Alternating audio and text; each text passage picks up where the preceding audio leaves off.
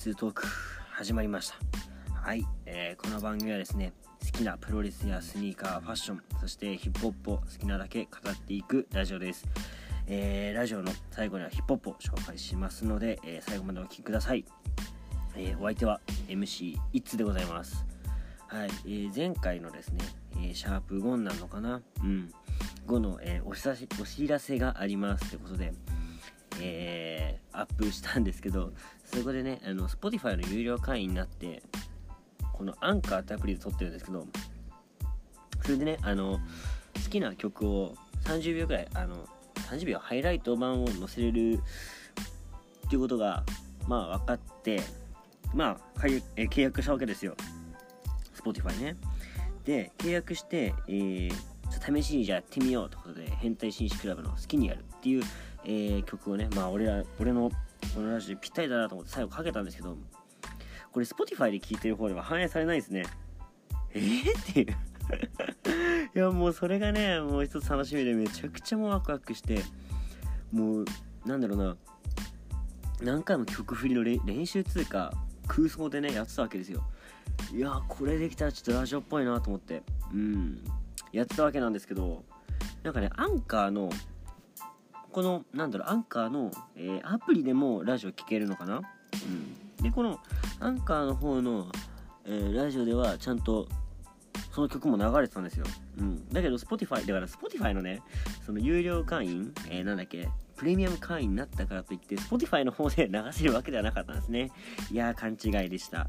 いやもしかしたら俺のあれがやり方が悪いのかもしんないんだけどねまあせっかくねプロレスとヒップホップ好きなんでこのヒップホップ紹介はねちょっと続けていこうかなと。で皆さんこれ聞いてる方は、えー Spotify で聞いてると思うんですよ。うん多分ね Spotify で聞いてると思うのでもちろんこのアンカーのアプリで聞いてくれる方はそのまま、えー曲が聴けるんですけど Spotify で聴ける方は Spotify で、えーそのまま検索して聞いていただけたらいいかなと。うん。多分 Spotify で検索して聞いてもその なんだハイライト版みたいな30秒くらいのやつがけるんじゃないかな。うん。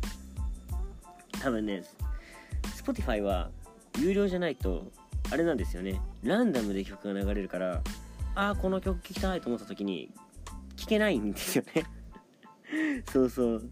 なんでまあ紹介してまあ気になった方 YouTube でも検索したら出てくるのでまあちょっと紹介だけは最後にしとこうかなと思ってまあこのアンカーを聴いてる人にだけちょっと曲が流れる感じでえー他の方はね 他の、えーなんだ方法で聞いてくださってる方はまあちょっとお手数なんですけど検索してほしいなと。はい。せっかくなんでねヒップホップ紹介だけはこう続けていこうかなと。いやでもダサいよ。ダサい。うん。だって最後に「えー、それじゃあこの曲でお別れしましょう。なんとかで何々」って流れないんだからね。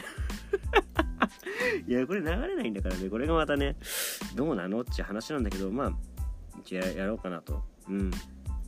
でなんかこうこのアプリ使ってる人とかねわかんないけどなんかそういうあの編集とか得意な方いればあのー教えてください。そういうなんかあこうしたらできるよとか。ぜひともね曲はね紹介したいんですよ。うんせっかくならね。うん。プロレスだけじゃなくてそういう他のやつもねやりたいわけなんですよ。まあ今回もね、えープロレス語っていきますよ。うん。あと一通トークってまあ私ね一通なわけなんですけど一通の、まあ、ラジオで一通トークちょっと安直じゃないですか。なんか新しい名前考えたいなと思ってるんですけどなんかそれもまあちょっと考えていいの思いついたら発表しようかな。うん。ねせっかくならねなんかプロプロレスっぽい名前がいいじゃないですか。一通トークってなんかねんかもう徹子の部屋並みに安直じゃないですか。まああれはあの番組安直とか言っちゃ あれなんですけどネーミングセンスどうなんて思われるのもあれなんで。はいじゃあこんな感じでじゃあ本編いきましょうかね。うん。まあ今回ね語っていくのももちろんプロレスですよ。ねえねえ私がね語るプロレスではもうアメプロっていうのがちょっと定着していきましたね。まあ今回ね語っていくのは AEW ですね。うん。えー2020年9月5日にありましたオールアウト2020ですね。はい。いやこれもなかなかね濃かった内容が。うん。もう見ててねすごい面白かったんで、えー、せっかくだからねこれはもう触れざるを得ないということでまあ今回語っていきますよ。はい。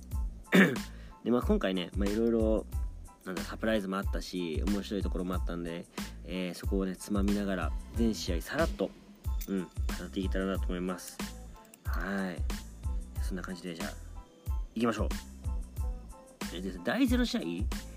えー、があるんですけど、第0試合、えー、ジョイ・ジャネラ VS、えー、セルペンティコ。セルペンティコ？うん。セルペンティコがよくわかんない。うん。あんまこの選手わかんないな。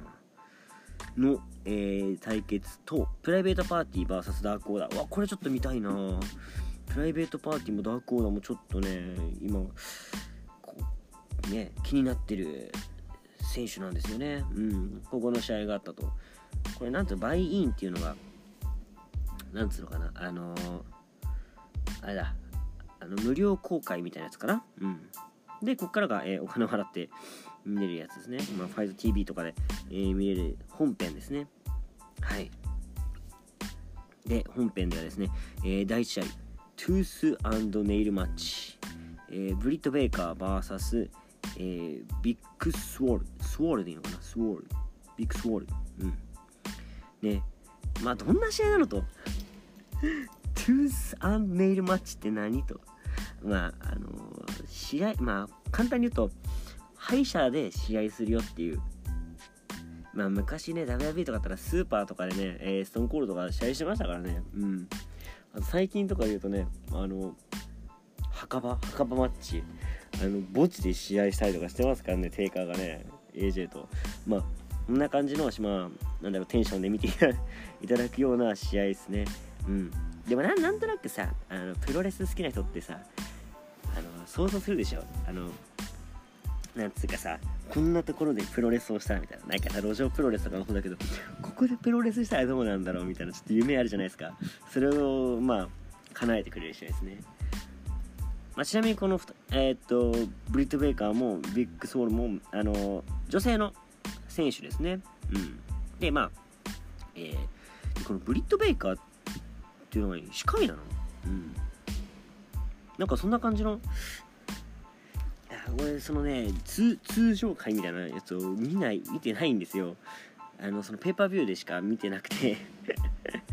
ね、あのその大きい大会しか見てないのでどういう選手なのかっていうのもちょっと正直分かってないしこういう試合がどう組まれたのかも分かんないんですけどなんかちょっと試合見てる感じだとそういう感じなのかな？うん。歯医者さんみたいな感じなのかな？ね。でやっぱねそのなんだろう。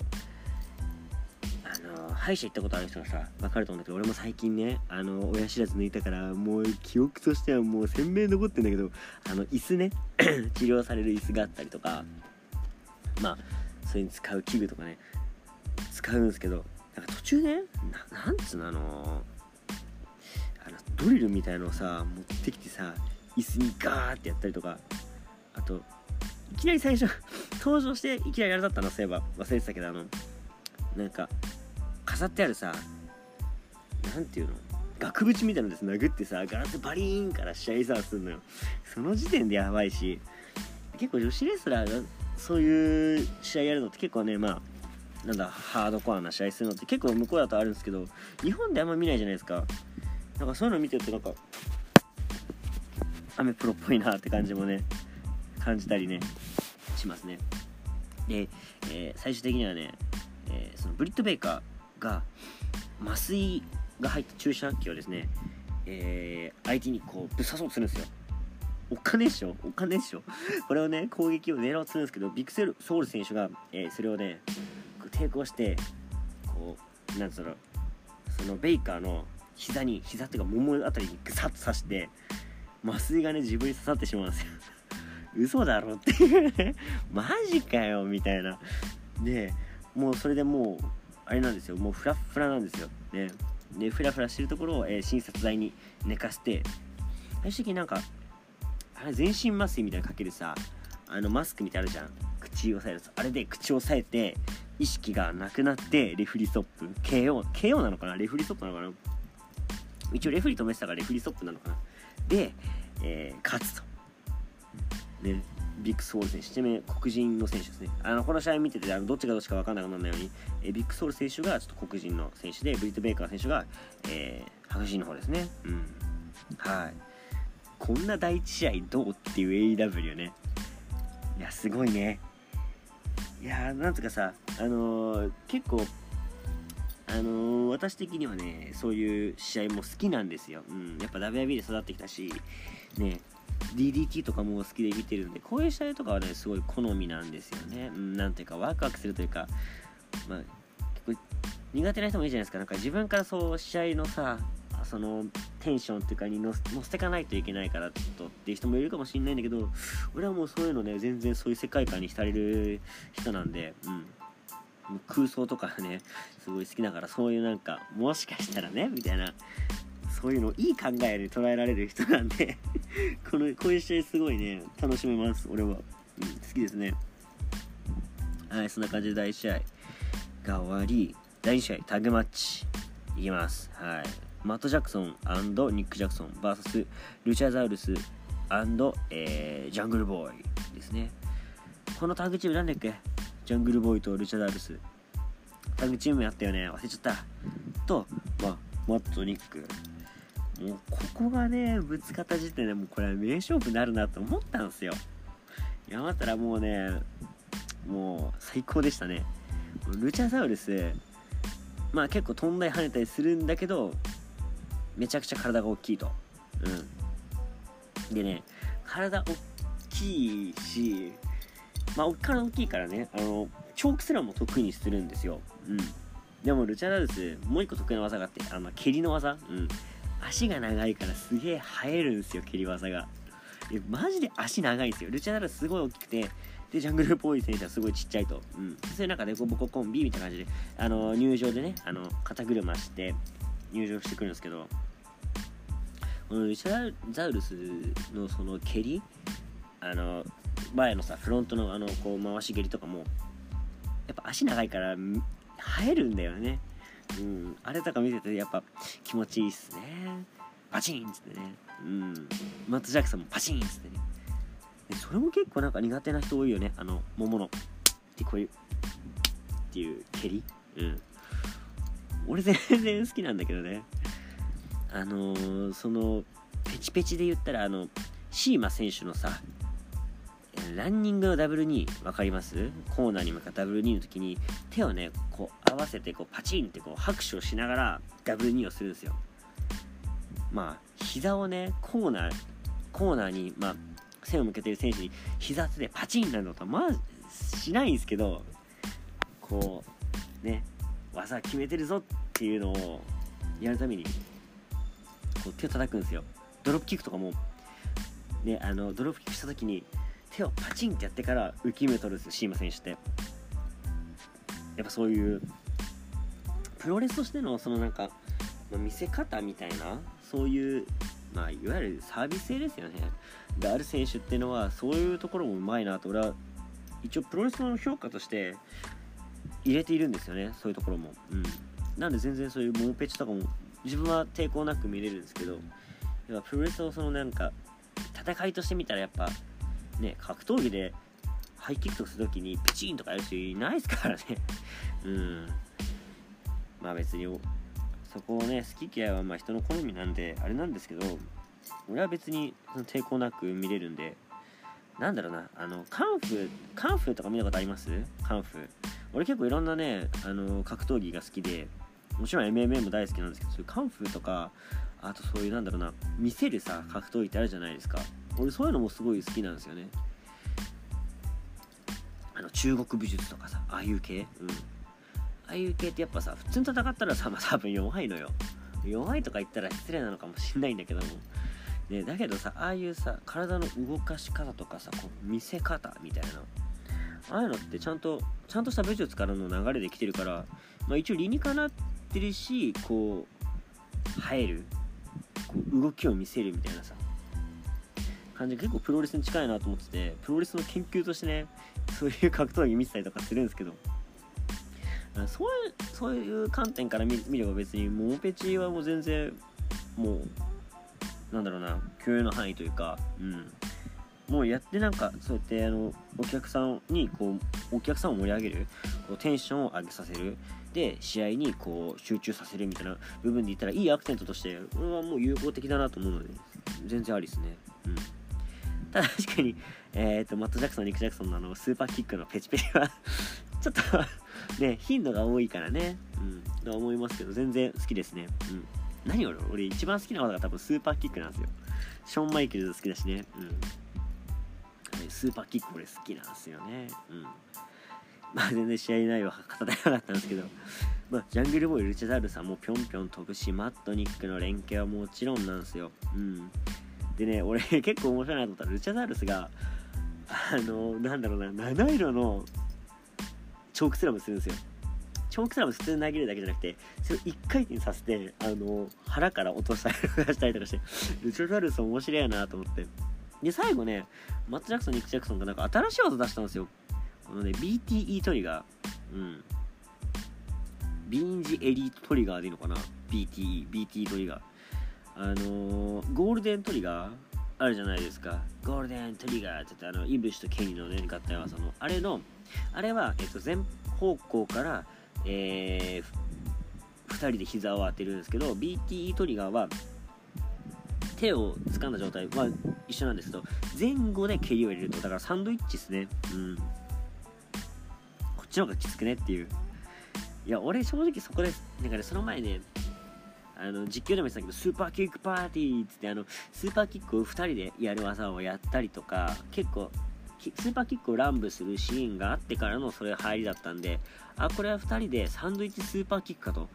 これきつーと思ったらあの、まあ、V トリガーのさ、ゴールデントリガーの要領でさ、あの間を開けてから膝蹴りって、そっち？ってなったね。まあでもね、試合的にはめちゃくちゃ面白かった。もう、ほんと語ったらきりないくらいね、見どころはいっぱいあるんで、これはもうぜひぜひ見てほしいですね。で、えー、最後の、えー、BTE トリガー？BT トリガー気になった方はね、あのぜひ試合を見てください。はい。えー、と、第3試合ですね。えー、カジノバトルロイヤル。これいっぱい選手できたな誰だっけなあんまりね、選手いっぱいいたから、ちょっと誰が出てたかっていうのは全部言い切れないんですけど、今ちょっとカードが手元にないんで、試合追いながらだから、あれなんですけど、ここはですね、えー、抑えるポイントというか、まあ、サプライズポイントが1個ありまして、マットサイダルが来ました。はい。マットサイダル。マットサイダルは、あの、あれですね、エヴァン・ボーンですね。まあ、新日本プロレスでもマッサイダルの名前出てたんで、まあ、知ってる方も多いんじゃないですかね。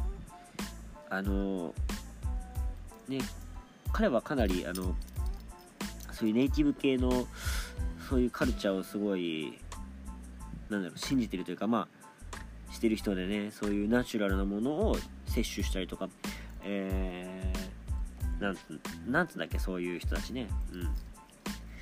まあ結構菜食主義みたいな感じでさ自然あなんつうか自然物を食べる人とかいるじゃん。なんか化学薬品食べを摂取しない人みたいな人であのー、結構ね日常的にまあ日本だとあれなんですけど大麻とかも普通に吸ってるんですよ。多分合法なところだからじゃないかなと思うんですけど。でやっぱ常用してるからその感じで日本に来日してる時にも使ってたみたいなんです。でそれでね、あの日本来れなくなってしまって、まあちょっと日本ではもう多分ほぼ永遠に見れない選手なんじゃないかなと、日本厳しいからね、大麻事情、ね。いいんじゃないかと俺は思っちゃうんですけどね。まあ、焦らないし話ってことで。まあ、松平選手ね、サプライズ登場しましたと。で、ここでね、得意のシューティングサープレスするんですよ。え、え、えー、と、エアーボーンっていうのかな、エアーサイダルっていうのかな。うん、やるんですけど、で、このね、マットサイダルといえばこのシューティングスタープレスが世界一綺麗だと、うん、でもう一個あってやっぱシューティングスタープレスって失敗率が結構高い技なんですけどマットサイダル失敗しないと。すげえなと。でビンスが、えー、WB で、禁止にしたんですよシューティングスタープレス危ないから。だけどもうマットサイダル、えーと、エヴァンエヴァン・ボーンだけにはもう許可したんですよ。綺麗だ失敗しないから君ならいいよって。あの、ね、世界一厳しいビンスが承認したくらいだからそりゃ失敗しないんですけどここで失敗したんですよ初めて。はじ俺が見た中で初めて。珍しくないですか？もうついねツイートしちゃいましたこれね。本当。あツイッターもやってるんでぜひねフォローお願いします。えっとスターラジオ555でやってるんでね、えー、全力シューティングスターラジオっていうえー、相方長さんとやってますのでそちらでねツイッターやってるのでフォローお願いしますってことでちょっと番宣を挟みつつねそのシューティングサプレスで失敗したんですよこれびっくりした。まあでもあの丸藤選手もね失敗したりしてますからね。でなんかそのねえー、アップしてるその俺がリツイートしたねやつのなんか他のやつとか見てると他の人の失敗シーンとか載せるんですよ。いやそれに比べたらまあ比べたらあれだけど結構ひどいですからね シューティングスターのミスって。危ねえしうん。でまあえー、試合結果的にはねそのエヴァン・ボーンエヴァン・ボーンじゃねええー、っ とマット・サイダルマット・サイダルはまあ、途中でね、えー、落ちてしまいまして結局この試合はねランス・アーチャーがえっとなんだっけエディ・キングストンを落として勝利と。でこの 試合の勝者にはね AEW ワールドタイトルの次期挑戦者、うん、ナンバーワンコンテンダーが与えられるとはいなんで今日の、えー、今日のかこの今回のタイトルマッチのメインにえー、勝った人にランスアーチャーが挑戦する感じですね。はい。そんな感じで、えー、なんだっけ、カジノ、カジノババトルロイヤルマッチは、えー、ランスアーチャーが勝ちましたと。はい。で、次ですね。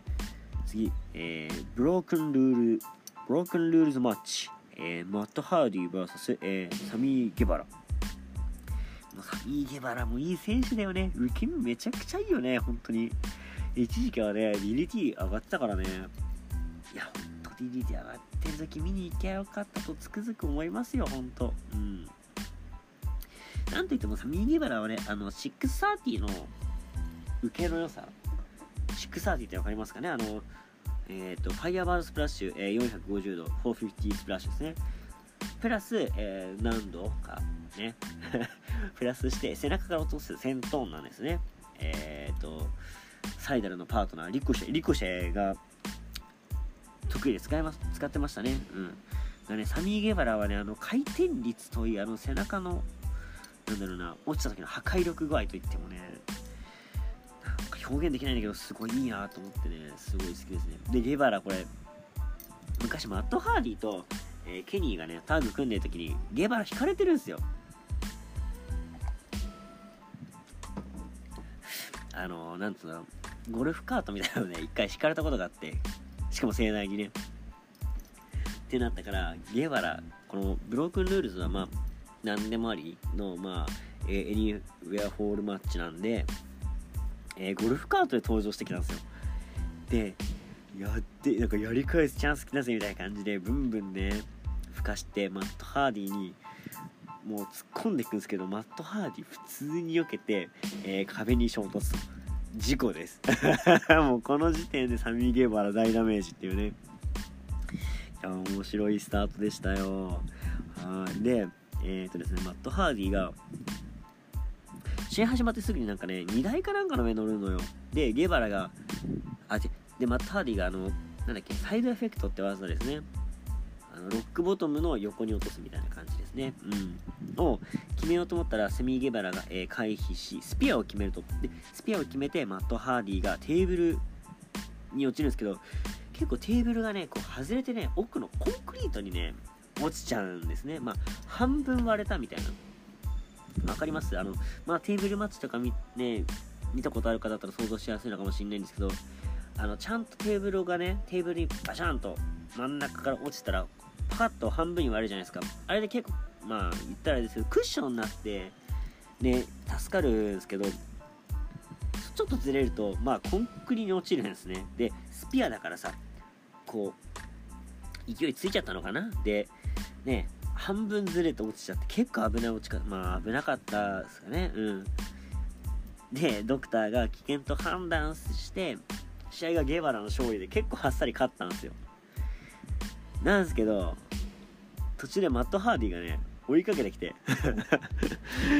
そのまま、えー、試合勝ってやったーっつってゲバラを襲い、えー、試合が再開すると。で試合再開して、えー、ゲバラがね逃げるんですよ。あの鉄骨を登ってね逃げるんですけど、えマット・ハーディが追いかけてグーパンチして落とすっていう6メートルくらいあるのかなくらいから落ちてでこれ落として勝ったんだっけ確か。確かそのままねこう殴って落ちてでゲバラが再起不能になってえ起きれず KO 勝ちだったかな最後ね。うん。ブロークンルールなんで相手を壊したら勝ちっていうね。何やそれっていうね。もう普通聞いただけで怖いですけどね。うん。まあ試合内容としてはやっぱ WB 見てる感じがあってね。しかも俺も好きな頃の WB ね、うん、2000年後くらいかな。10年後くらいかな。うん。レッスルマニア何だったかなかのハードコアマッチハードコア王座っていうのが昔あったんですけど。で、えー、ビッグショーとケインとなんだっけあの選手。あのチェック柄のさシャツ腰に巻いてる人。で革ジャン羽織ってるさ。もう言われたらすぐ出てくんだよ。もうポーズまで出てくるからね、うん、なんだっけあのカラスみたいなやつね、うん、そのねスリーウェイマッチとかもねあのゴルフカートでねあの引かれたりとかガラスに突っ込んだりしててねあの WB とかのはちゃめちゃ感みたいなのがちょっと感じられて面白かったですね。でもあのマット・ハーディあの明らかに膝割れあのひょこひょこ歩きしてる中であんな高いところ登ってさね相手落としてってやっていや頑張ったなとよくやったなって感じでしたね。うん。まあそんな感じでまあタージが勝ちましたと、えー、じゃあ次の試合ですね。AW 女子王座戦、えー、志田ひかる VS、えー、サンダー・ロサ。で志田ひかる選手は今 AW の女子チャンピオンですよ。うん。なんか見てたんだけどあんま記憶ないな。うん。志田ひかる選手のプロレスはまあまあね日本の女子プロレスっぽい感じで結構ね見応えはあるんですよね。やっぱ普通に女子プロ見てるなって感じで面白いんですけどうん。なんかあんま記憶ないな。マット・ハーディとかのさ試合がさもう濃い味すぎてさこういう なんだろう。ねこういうサラダみたいなさ試合ちょっと味忘れちゃうよね。味忘れちゃうとか言ったら失礼なんだけど志田ひかるの、えー、飛び膝切りした時にちょっとケニーを思い出したなーっていうね。そんな一緒だったかな。最終的にランニング2位で、えー、勝って女子王座防衛でしたと。はいもうここでさこれ30分経ってしまいますねこれでね。はい。ちょっと前後半にしようかな。うん初の前後半ですね。ちょっと AW 好きすぎてね内容が えー、詰まってしまいましたね。うん。まあそんな感じでまあこのチャンネルはねまあ不定期更新なんでまあ連日あげようかな。うん。明日にはあげようかね後半。後半もめちゃくちゃ面白い試合詰まってるんでね。ぜひぜひえー、次回もお聴きください。ここでちょっと終わりにしようかな。はい。じゃあここでちょっとお知らせえさせていただきます。はい、一通トークでは皆様からのメッセージお待ちしております。えー、番組 Twitter、スターラジオ555です。えー、フォローの方、よろしくお願いします。はい、えー、感想をつぶやくときはですね、えー、ハッシュタグ SSR555 をつけてツイートの方お願いします。えー、私、一通とですね、相方長さんが、えやってます全力シューティングスターラジオの、えー、番組名で、えー、Twitter やってます。ね、で、SSR555 もそちらの方の、えー、番組のハッシュタグなんですけど、一応、これは番組は派生番組なんでね、一応同じハッシュタグをつけてですね、ツイートの方お願いします。はい。いやー、今回も激語りしちゃいましたね。いや、やっぱね、アメリカのプロレスで語るとやっぱ好きなんだろうね、俺がね。好きだから、より語っちゃうんだろうな。うん。いや、今回もアメプロについて語りましたよ。ね、語りすぎたかもしんないね。うん。まあ、今回もちょっとヒップホップをね、最後にちょっと紹介して、えー、終わりにしたいなと思うんですけど、今回ね、ちょっとまあ、私好きなね、えー、ヒップホップの、まあ、クルーですね。があるんですけど、えー、バッドホップね、うん、バッドホップ本当皆さん覚えてね。ぜひね聞いてほしいんですけど私と同い年の25歳の何人組だったかな。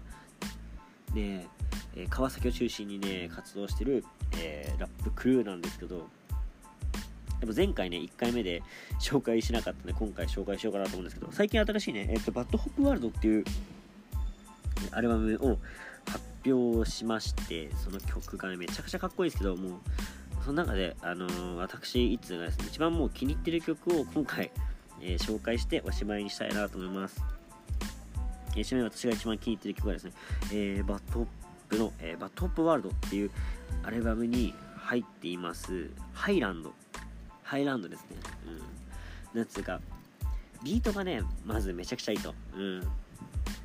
なんだろうな、聞いてて その南国な感じ、やっぱ夏っぽい感じもありつつ、ちょっとなんか、フューチャー感、あの、なんだろう、宇宙に旅してる感もあって、もうまさしくバトップワールドっていう。まあ、バトップワールドって前回、あの、横浜アリーナで無観客でライブやったんですけど、宇宙旅行がテーマで、えー、やってたライブなんですね。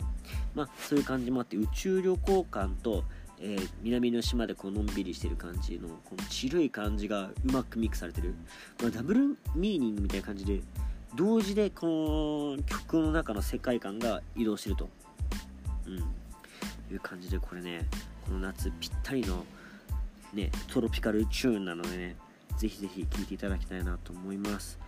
はい。で、えー、この番組はねここで旦お別れになりますけど、え、で、これ、前後編分かれますんで、次回後編もね、聞いていただきたいと思います。はい、ここまでのお相手はいつでした。えー、それはですね、最後に、バットップワールド、えー、ハイランドを聞いていただいて、今回はお別れになります。